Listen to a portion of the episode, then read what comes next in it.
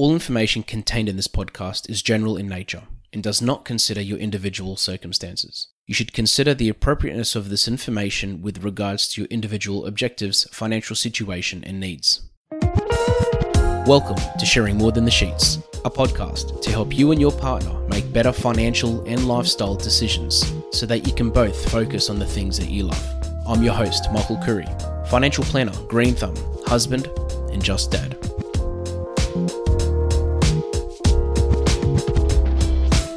This episode is part of a series where I interview experts on various areas around mental health. If you or someone you know is in crisis and needs help now, call triple zero Lifeline on 13 11 14 or Beyond Blue on 1300 22 46 36 anytime for support and advice. Stress is something that we experience on a regular basis. Sometimes it's very minute and we just pass on and sometimes don't even realize we are feeling stressed. And sometimes it can actually take it can have a serious toll on our on our days. Um, today i've invited laura mcveigh which who is a provider at the australian counselling service um, to talk to us about this topic. Because as a counselor um, she is probably one of the most qualified people to discuss the, the topic of stress. And um, laura thank you so much for joining us. You're very welcome it's um it, before I jump into stress and you know I've got so many questions I want to ask you. Um, can you maybe give us a bit of a background about yourself? Because I know no you're not worries. just a counselor and you do a, you do a few other things. I do. I've got a bit of a mixed background. Uh, I'm a Reiki master. I'm previously qualified as a remedial massage therapist. I've toyed with some hypnosis. Uh, but really counseling and giving people the space to sort out their problems in a supportive environment has turned out to be my passion. But I find all the other information I've learned along the way really does help to support the counseling service. So I'm very excited to to pitch in with that. Yeah, no, in, in, in, in, would I be right in saying that stress is something that, I mean, we all experience on a day to day basis here and there, but obviously it can be more serious in certain circumstances. And, but before we you know, actually, before you even answer that question, can maybe can you explain what stress actually is? Because I'm sure we all have our own versions of stress. Yes, of course. And uh, there's actually a really interesting quote that I think might help clarify a bit of stress. Uh, it's been floating around, and I'm not quite sure who to attribute it to, but the same boiling water that softens the potato hardens the egg. And stress is similar to that. We all experience that boiling water or our stress daily, and it can be chronic, it can be acute. Um, we generally feel like this when we're responding to a threat or feeling under pressure in a situation where we can't control it. And the way we respond is a very personal very personal experience. We may just cruise through and be, meh, we're fine. I'll just go for a run. It'll be okay all the way through to trauma where you really do need to be seeing a mental health professional. Yeah, wow. And and also on in, in your experience, what would you say is I mean, would you say that if somebody is under some serious stress that it's something that they realize they are going through at that time or is it could it be something that they don't even realize that it's it's there? Quite often people don't realize it's there. So when you start to think about for example, if you're a member of society dealing with a natural disaster or a terror attack or something quite big like a pandemic, there's a tendency to just get on with it because everyone is suffering. We're all going through this. But you might start to feel symptoms like physical signs such as tense muscles, lots of headaches, digestive issues, uh, issues with your heart rate and blood pressure, sleep disturbances, all of those things that we just pass off as, oh, I just didn't sleep well last night, or I'm, um, you know, did some gardening, my back's a bit sore, but it could actually be a sign of chronic stress. And also, when it comes to, um, I mean, if, if, if someone's in a situation and they've literally just realized that the you know that stress is really getting to them, um, and that they need to work out some ways of sort of you know of dealing with that immediately. Um, are there some tips that you'd give, um, even from personal experience or from a professional experience, that would help somebody sort of deal with that? Absolutely. One of the first things I'd suggest doing is realizing that there's nothing wrong with stress. Some stress is good and it, you know, that stress response is a sign that something is causing, well, keep saying stress, don't I? That stress, it's just a sign that maybe something is wrong or it's causing you some problems. And that's really just a sign to change something.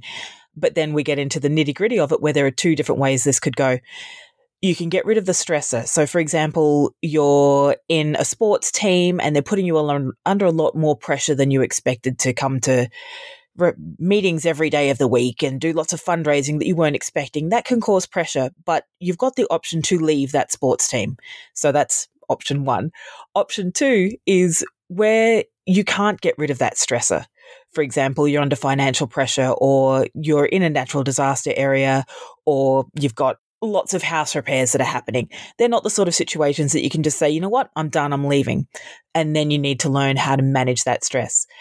And I think a lot of people don't realize as well that different things work on different days. So if we talk about some of the best management techniques, they don't always work all the time. For example, some days the gold standard for stress management is to move. So go for a walk, a run, do some dancing, move your body and really get that adrenaline and cortisol out of your body. Another really helpful technique is to breathe. So you'll hear this all the time. You know, you're breathing in long, slow, deep breaths, and the out breath is longer than your in breath. And that really lowers the adrenaline in your body as well. One of those might work better on one day than another. So it's really just checking in and saying, you know what, I, am not going to go for a run today. I'm going to do some breathing Wow, that, that actually makes a lot of sense because sometimes it's the simple things, isn't it? Like if, if somebody, because I think it's like anything, when you're in a situation, you just feel, you just, your, your vision is very narrow. Um, and it's, it take, I think we underestimate the benefit of just stepping back and, and just doing something as simple as that. Absolutely. Because another symptom of stress that you might recognize are those mental health sort of symptoms where you start jumping to conclusion or you catastrophize because everything is completely awful and it's never going to get better. Or you start blaming other people. It's like, this is your fault. You've made this happen. And really just stepping back if you're able to is a fantastic way to get a bit of perspective, which is why one of the third things that people recommend for stress management really is meditation. And it doesn't suit everyone. I'm not someone that can sit, you know, uh, in your typical, well, your stereotypical cross legged mantra chanting position. But meditation has been proved to give you that different perspective. It lowers your stress hormones and it's really grounding. So you do get to deal with the stresses more effectively. What about when it comes to, I mean, like in some situations um, where somebody has the option to, you know, like what you said, to, to, get rid of the stressor, so to so to leave a sports team or to to maybe change jobs and move into a different environment or to to stop a project that they're working on or or essentially to give up on something or someone. Mm-hmm. What are your what are your thoughts on like for, for, example for me my personality style is to not give up. Um, I don't. Um, I'm one of those people. If I commit to something, I do it, and to, to me, I'd feel like I'm, I'm failing essentially if I was to sort of, you know, commit to a sports team and then just leave halfway through because it's stressing me out. Yeah. Um, where's the line? Because obviously there's a line where it's like, okay, stress could be pressure, you know, it could be good. Like I like to work under pressure. So there's, I guess, that, and I'm assuming, correct me if I'm wrong, but th- there is a line where, you know, stress and pressure is a really, really good thing and it can help productivity. But then there's a point where it doesn't and it just literally ends up causing more damage than good? Or is it dependent on the personality style of the person? I hate it when people answer these sorts of questions with it depends, but it really depends. Yep. Um, a lot of these coping mechanisms, they're fine and they'll work until they become destructive. And it's the same with stress and pressure. So if you're in a sports team or a band or doing a project and it's stressful, but that stress gives you the the motivation to do it. And you're like, nope, I'm going to I'm going to win. I'm going to beat this. I can totally make this project happen. And you find it motivational, then that's good. If it becomes destructive and you're dreading going to to your team meets or you just can't sleep or you've got headaches all the time or you just oh I can't believe Bob made me sign up for this sports team. I it's all his fault it's when it reaches that sort of destructive level where you go, what am I getting out of this? Is this causing more harm than good? Again, it depends because sometimes you may not be able to get out of that situation. But then you'd start looking at what are the benefits of staying? What are the benefits of leaving? What are the long term benefits of staying and leaving? Because if we go back to the house situation, for example, and you've got lots of repairs and they're causing lots of stress, you can stop doing the repairs And short term, that might be of benefit because you've got less stress in dealing with renovations, etc. But long term, it's not helpful because your house is a wreck and you probably have to move. So it really does depend on what the situation is, what's the long term benefit or not of the situation, and how you can cope with that in a constructive way. Does that make sense? Definitely, and, and, and I, I, like, yeah, I like that you say it that way because I mean, it, it does depend, and I think as well, and this is just from personal experience that sometimes, and even with clients, actually, um, of my clients, when I talk to them about these these issues that sometimes they could be going through. Sometimes it couldn't even, sometimes it's not even the stressor, it's the way that they're approaching the situation. So, for example, if they hate going to the sports, to training and that, someone regrets being part of a sports team and it's really stressing them out, it, sometimes they, or even talking to someone, they can work out that it's not actually the sports team that's stressing them out. It's the mm. drive to this to training, for example, because of Absolutely. that time of the day, or it could be the the task that they have when they go there. They're in charge of I don't know filling up bottles of water, for example. And they probably mm. hate doing that and they prefer to be doing something else. Yeah, absolutely. So talking it out often is helpful to, you know, actually figure out what the problem is because it's easy to lump it together and say I I hate sport, I don't want to be in a sports team when really you find the drive stressful as you say or sometimes it could be that coach.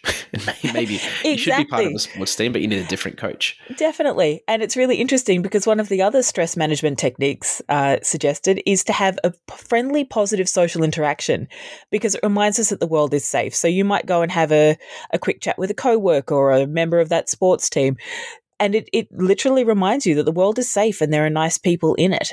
Maybe not your coach, but somebody else. That's so true. And also, I a big part of dealing with stress, from my experience, um, is sometimes changing your environment just to get your mind off things. Um, and I think that could be a bad thing as well, because sometimes I'm assuming some people can then create bad habits um, or, or addictions. I'm sure can come out of you know these situations, but Absolutely. but also in a positive light, like for example, just going for a walk or like what you said, talking to someone where you sort of just you're not thinking about that one thing just for like a couple of minutes, even or five minutes, just to get it off your shoulders. Absolutely. To change the environment is, I'm sure everyone has heard of cognitive behavioral therapy, and that's one of the big the big cycles in there is to recognize the behavior and the thought pattern and the action that you're taking and pick one of those and change it. So if you find that you're in, you've just come out of a work meeting and it was really high stress, you can change that environment and go for a walk.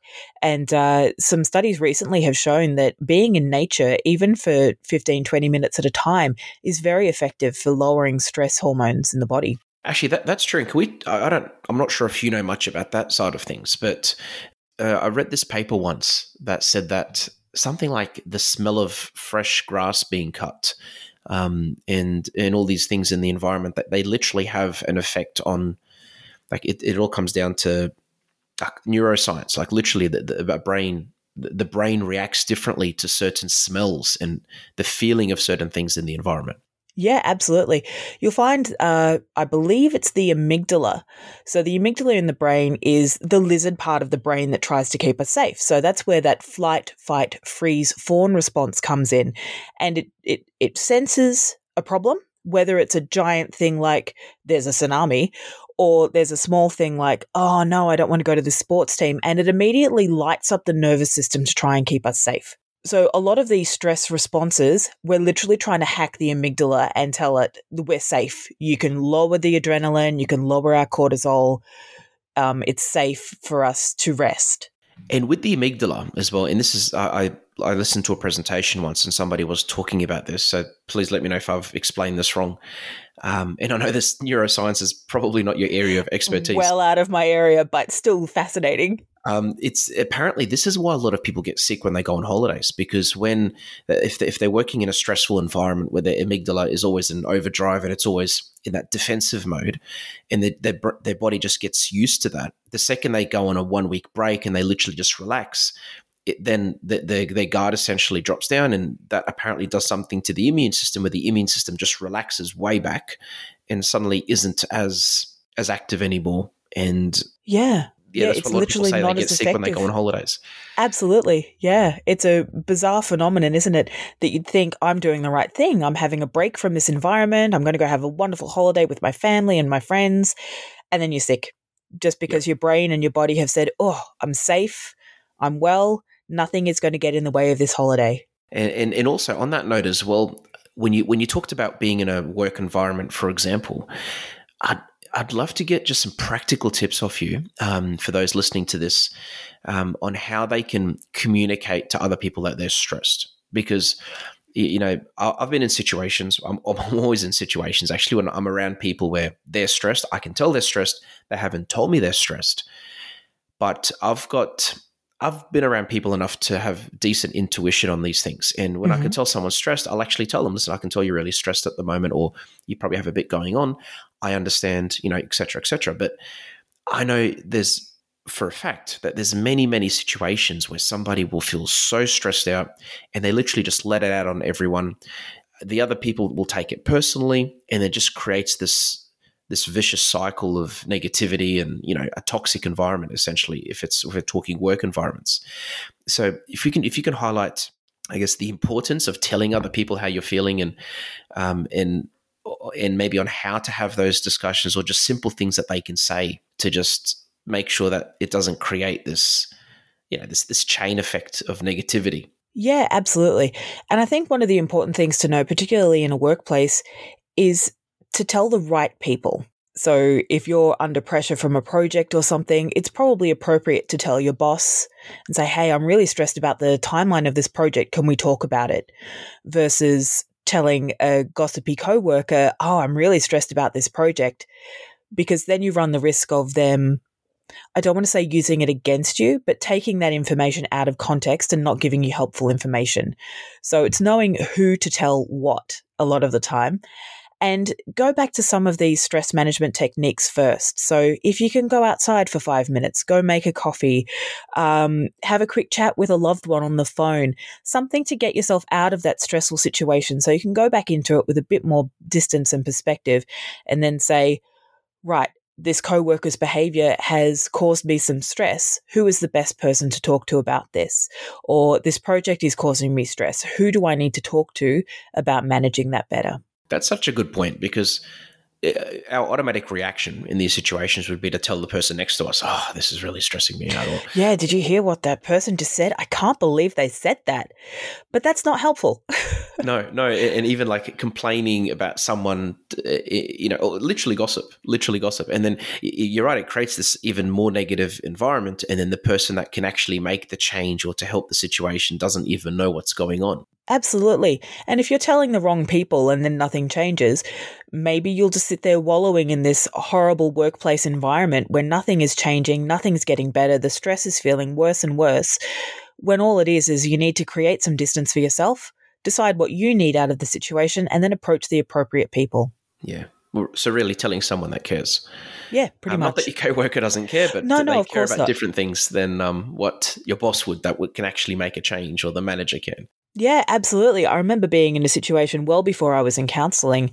It was a fairly competitive corporate environment, and I was really struggling with this project. So I thought the lady who was my semi unofficial mentor, I had a quick chat with her and said, Oh, geez, this project, they're expecting a lot. I'm not sure I can do it. She and I thought, oh, my supportive coworker, this is great. I'm going to get some good advice. And she said, Oh, hun, just go have a coffee, come back, we'll sort it out while I was off having my little distancing break, she went to my boss, told him that I was completely incompetent and the project was taken from me, which caused so much more stress when what I should have done in the first place was go to my boss and say, Hey, I'm worried that this project has created some unrealistic expectations and that's causing me a bit of stress. Can we talk about this? And and I think with all that, it comes down to training yourself to deal with stress, doesn't it? Because it's uh, like those that work in. I mean, we always hear the word high performance individuals, Mm. but basically people that regularly work in stressful environments, they normally are better at it. I'm assuming. I'm, I'm sure a lot of it comes down to their personality style and so many other things. But a big part of it would be is that they're used to being in that environment, and if somebody isn't, it's it's harder. So and those that are used to being in stressful environments probably have their own techniques and ways that they've developed over the years that probably help them to get through those certain situations. Absolutely. And it does, you're right, it does come down to personalities as well. Some people do thrive in that really fast paced environment where they're under a lot of pressure. Who knows what that's doing to their body in terms of stress hormones, but they thrive in that environment. And if they're not doing, if it's not destructive to them, and if their coping method, methods aren't destructive, then go for it if they're thriving. Other people don't thrive in that environment and it's harder for them to cope. So that horrible phrase, it depends. It really just depends on the person and how they manage and the situation that they're in. Yeah. And, also, who can someone see? So, if, if somebody feels that they need help with stress um, and that they want to seek help externally, um, what are some of the you know some resources that you'd recommend whether it's a, an online website or a person they should talk to not a person in particular but i guess the type of people to look out for and probably the type of people to maybe not go to first. It and I know you're going to say it depends. yeah. I'm, I am. I'm going to say it depends, and. I'm so sorry. That's the title of this episode: stress management. It depends. It depends. um, if you're feeling low, I'm not going to. I don't mean to diminish it, but if we're talking about a low stress situation, sometimes just talking to a friend and getting that reassurance from someone who loves you or cares about you, that can be enough. If we're talking very high end significant trauma, then that person probably needs to go and see a mental health professional. And they can start by probably going to their general practitioner and talking about getting a mental health care plan if, if they're ready for that. And they'll be referred to the appropriate psychiatrist or psychologist for really traumatic work. Having said that, counselors are a really good in between point but they can also deal with some traumas and they can also deal with lower end of the scale as well. So really it depends on the person and what style they like. Some people like a really directive, we're going to do this exercise and we're going to do XYZ. And some people just need to come in and talk to someone, get it all off their chest, and then start saying, what do I need to do next? How can I manage the next steps? So, your GP and a mental health care plan is a really good option contacting a counselor in your area is another really good option. I always vote for that one because as a counselor, I can see the benefits. But I've seen counselors myself in the past, and it's always been really very helpful. And I assume, you know, part of that message as well is to to really if you can, um, try to identify between the issues that aren't that serious and the ones that are, because I'm assuming in, there are many situations where somebody won't actually think that the situation is serious when really it mm. is, and Absolutely. And I'm not sure everyone's heard of the spoons theory for dealing with chronic illness and the energy that that expends. But there's another theory called the fork theory. You know that uh, stick a fork in me, I'm done? Yes. Yes. Okay. So without trying to make too light of it, a person can deal with so many forks and I think it's probably very much a pun on the other F word. Uh, so some forks are big, some are small, but everyone has a different level of tolerance. So you might have your house rates are due and your kid has a cold and you've got a new project at work and that you might be fine with coping with all of those, but then you stub your toe and that's too many forks. So the variety and the the bigness or the largeness of the issue it all comes together. Some people might be able to cope with one tiny thing versus somebody else that can cope with 17 big things. And it is a very personal it is very personal how somebody copes and manages with those and what sort of resources they have available to them to help. Yeah, that, that, that makes a lot of sense, Laura. That makes oh, so good. much sense. Yeah. Yeah, I wasn't sure if I should include that because a lot of people don't like the levity of that, but some people can cope with some just I hear about some stories and I think, how are you still standing? And other people, it's the smallest thing and they can't cope. Yes, yes, yeah. of course. And there's literally no right or wrong scenario. It's just that Absolutely we're all different. Not. Absolutely. Yeah, and um, and Laura, if anybody wanted to get in contact with you, uh, what would you say would be um, the the best way for them to do that? To get in contact with me, the best way at the moment is via email. So that's lauramcveigh.counselling at gmail.com. Um, and, uh, and what I'll do is I'll put your email in the description of this episode as well, so that people thank you. That would be great. Find it easier. Um, and lastly, Laura, I like to finish off our episodes uh, with a dad joke. Oh, I Just love dad jokes! I'm excited so for this. Um, what is faster, a hot or a cold? A cold? It's, uh, no, it's it's a hot because you can catch a cold.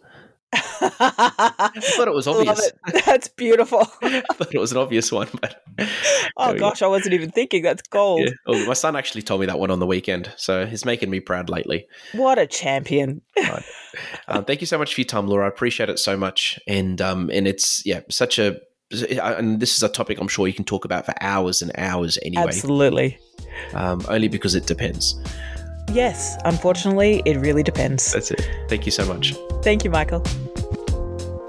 Thanks for joining us on Sharing More Than the Sheets. Please make sure you subscribe to be updated with future episode releases, and feel free to share this episode with any friends or family that you think it might benefit. Please visit us at sharingmorethanthesheets.com.au to submit questions or requests for future podcast topics. These podcasts have been brought to you by Better Financial Planning Australia. To book a 15 minute phone chat, visit betterfinancialplanning.com.au.